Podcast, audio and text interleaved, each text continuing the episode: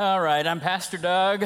Well, you can either like me or dislike me after this, but I get to preach today. And, God is an amazing God, right?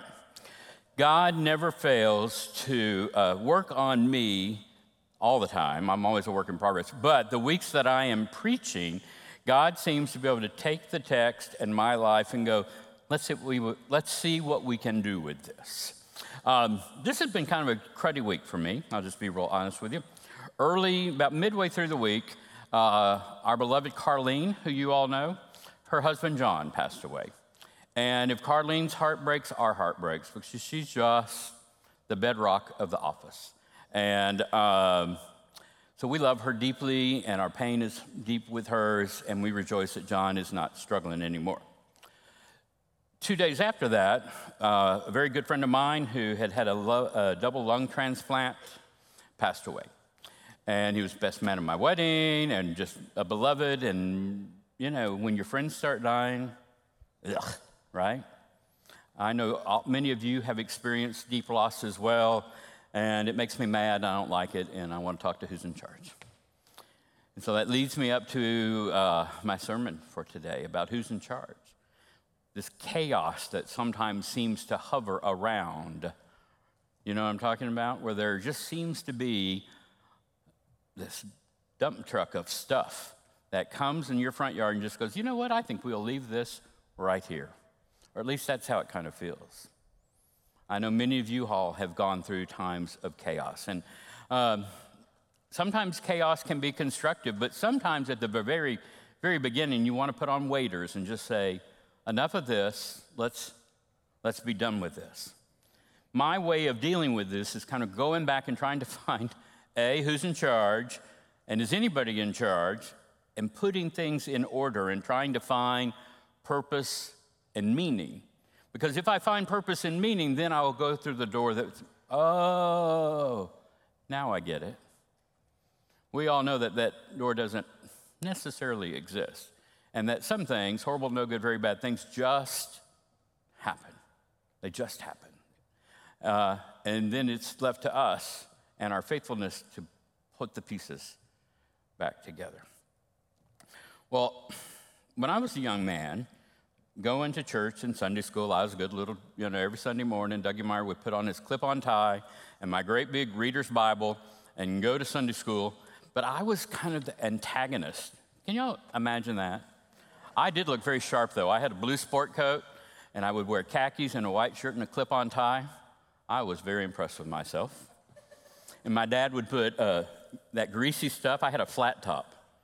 That was before my hair all fell out, John. And I had a flat top. And butch wax.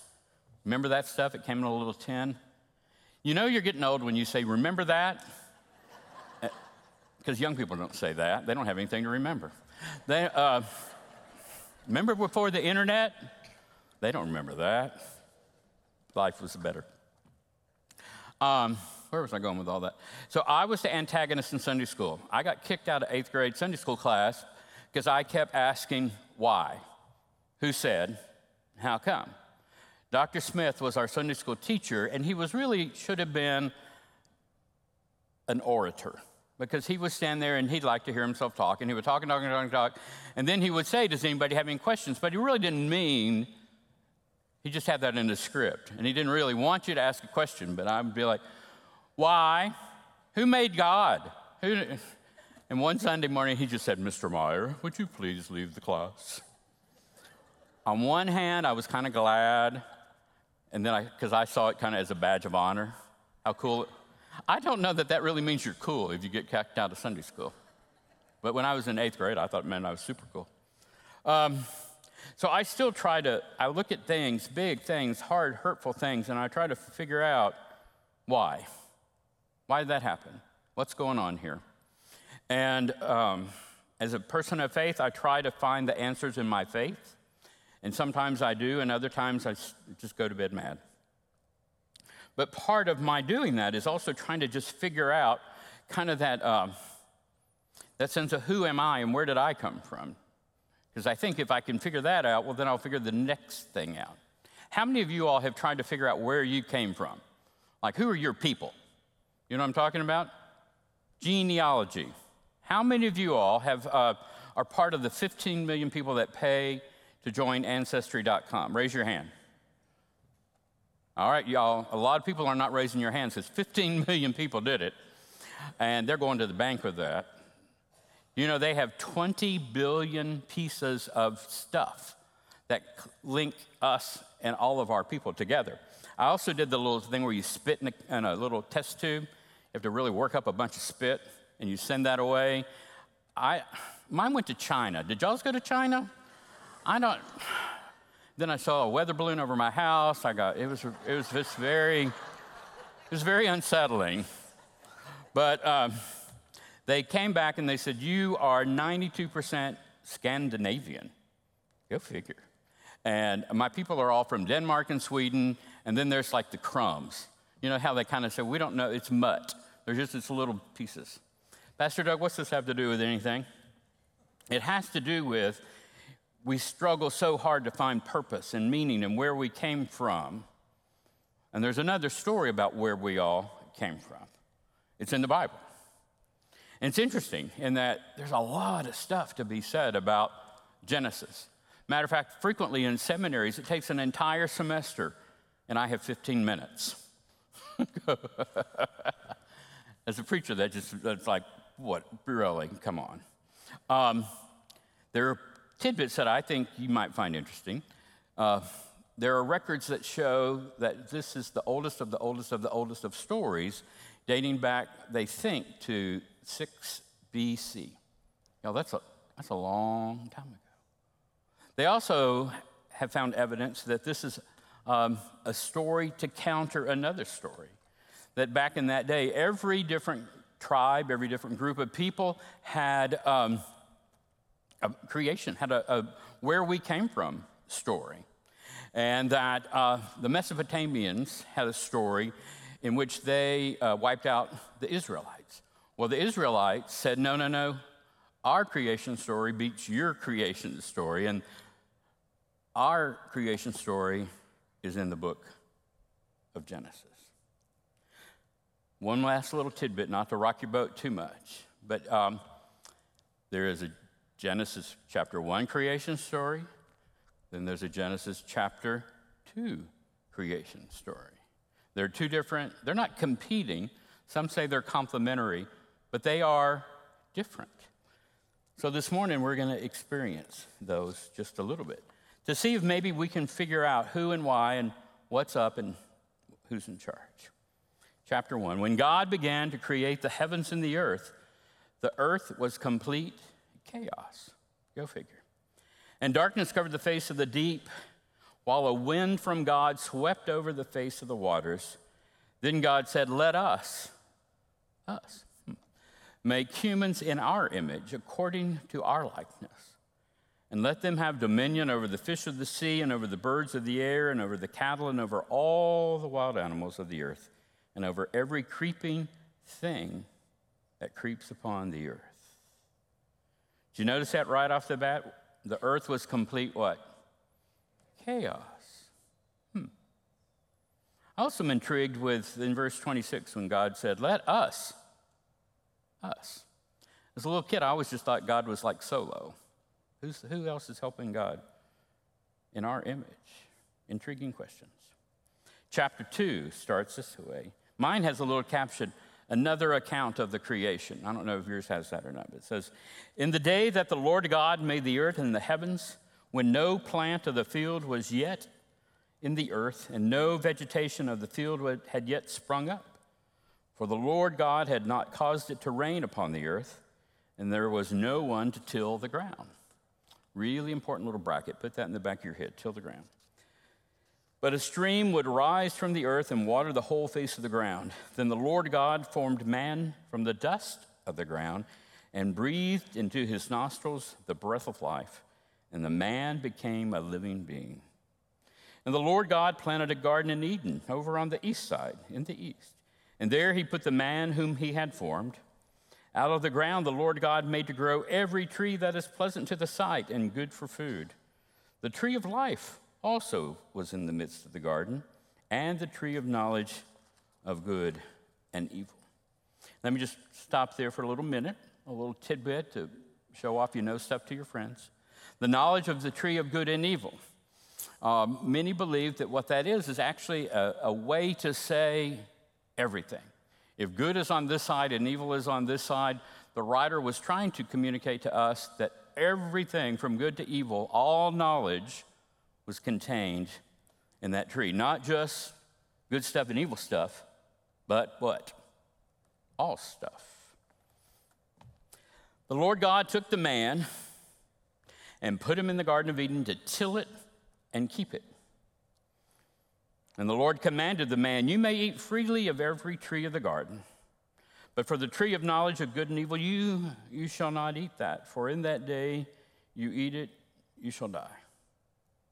Man, are any of you all like this, or you have a kid like this? What would be the tree that your kid would want to go eat from? That tree. I was that kid. I was like, "What tree don't you want me to eat from?" "Oh, that's one we're going to right now, God." Then the Lord God said, "It's not good that the man should be alone. I will make him a helper as his partner." So out of the ground the Lord God formed every animal of the field and every bird of the air and brought to the man to see what he would call them. And whatever the man called every living creature, that was his name. Wouldn't you like to have been there for that? What do you think?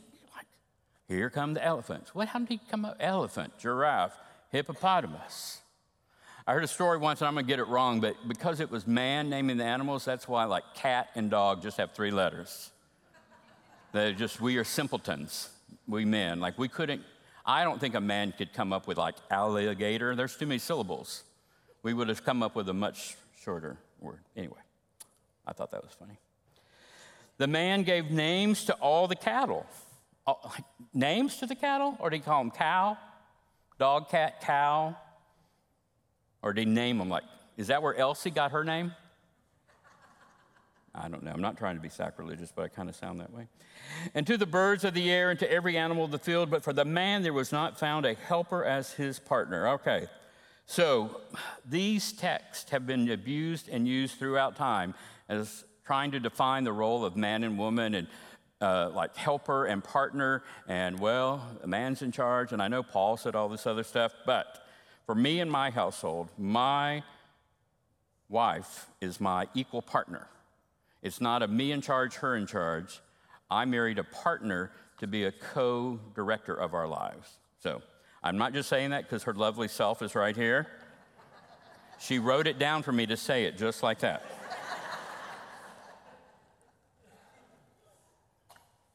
So the Lord caused a deep sleep to fall upon the man, and he slept. Then he took one of his ribs and closed up its place with flesh. And the rib that the Lord God had taken from the man, he made into a woman and brought her to the man. Then the man said, "Wow." No, I just added that little part. Don't you know if I could rewrite the Bible, it would be, whew. "This at last is bone of my bones and flesh of my flesh. This one shall be called woman, for out of man this one was taken. Therefore, a man leaves his father and his mother and clings to his wife, and they become one flesh. And the man and his wife were both naked and were not ashamed." Friends, this is the word of God for the people of God.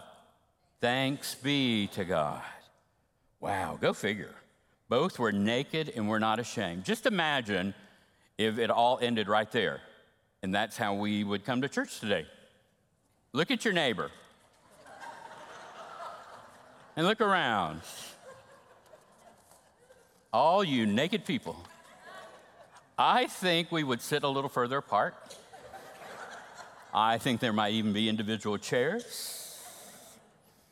I don't know. But I think if we were naked, we wouldn't know we were naked. Naked would just be an okay thing, right? I don't know. That's why I'm not in church. We did solve earlier at the 9:30 service the whole naked or naked thing. It's naked. I don't know where you're from, but it's naked. All right, so why am I going on and on about this? Because it helps me to figure out that God is in charge and I'm not. Thanks be to God. I do wonder what God was doing the day before God started creating. Did God look out and see all of that chaos and said, you know, I need to make some sense of all of this? I think maybe that was part of it. I don't know about you, but I appreciate that, because when I look out at the chaos, I need to see God.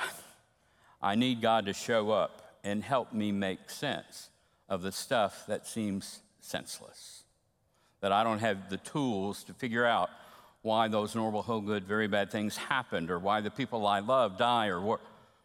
I know death will come to all of us, but it comes sometimes when we don't want it to come.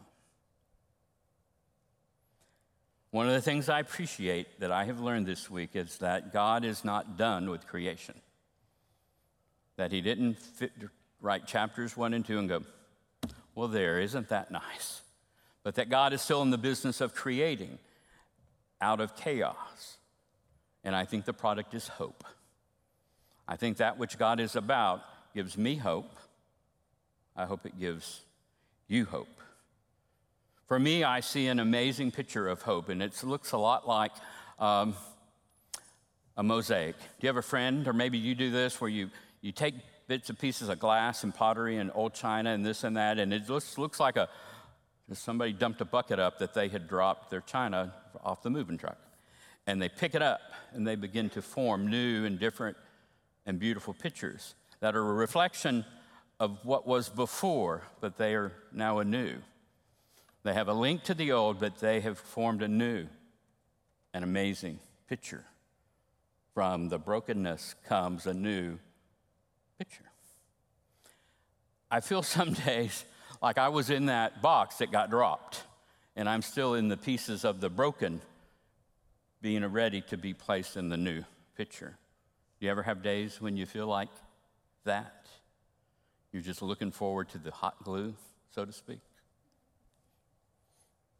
And so I look out in this chaos and this hurt that I know many of you all have experienced, and I need to find that God is still at work. And I see it, I come upon it at times. Many of y'all know that I like to play with cameras, and I sometimes will take a picture here or there. And one of the things that gives me hope is when I go out and I take a photograph, and I use this little lens on my camera that's a macro. That means you can kind of get the picture right at the end of your nose. And when you do that, you get to see almost the very inner workings of a plant or whatever you're taking a picture of. And I love flowers, and I love in them, I see God at work in the detail, in the color, in the fragrance, and then in the design. And what I'm reminded of is when a flower blooms, it is beautiful and fragrant, but it won't last forever, will it? And in God's timing, it will drop off and it will die.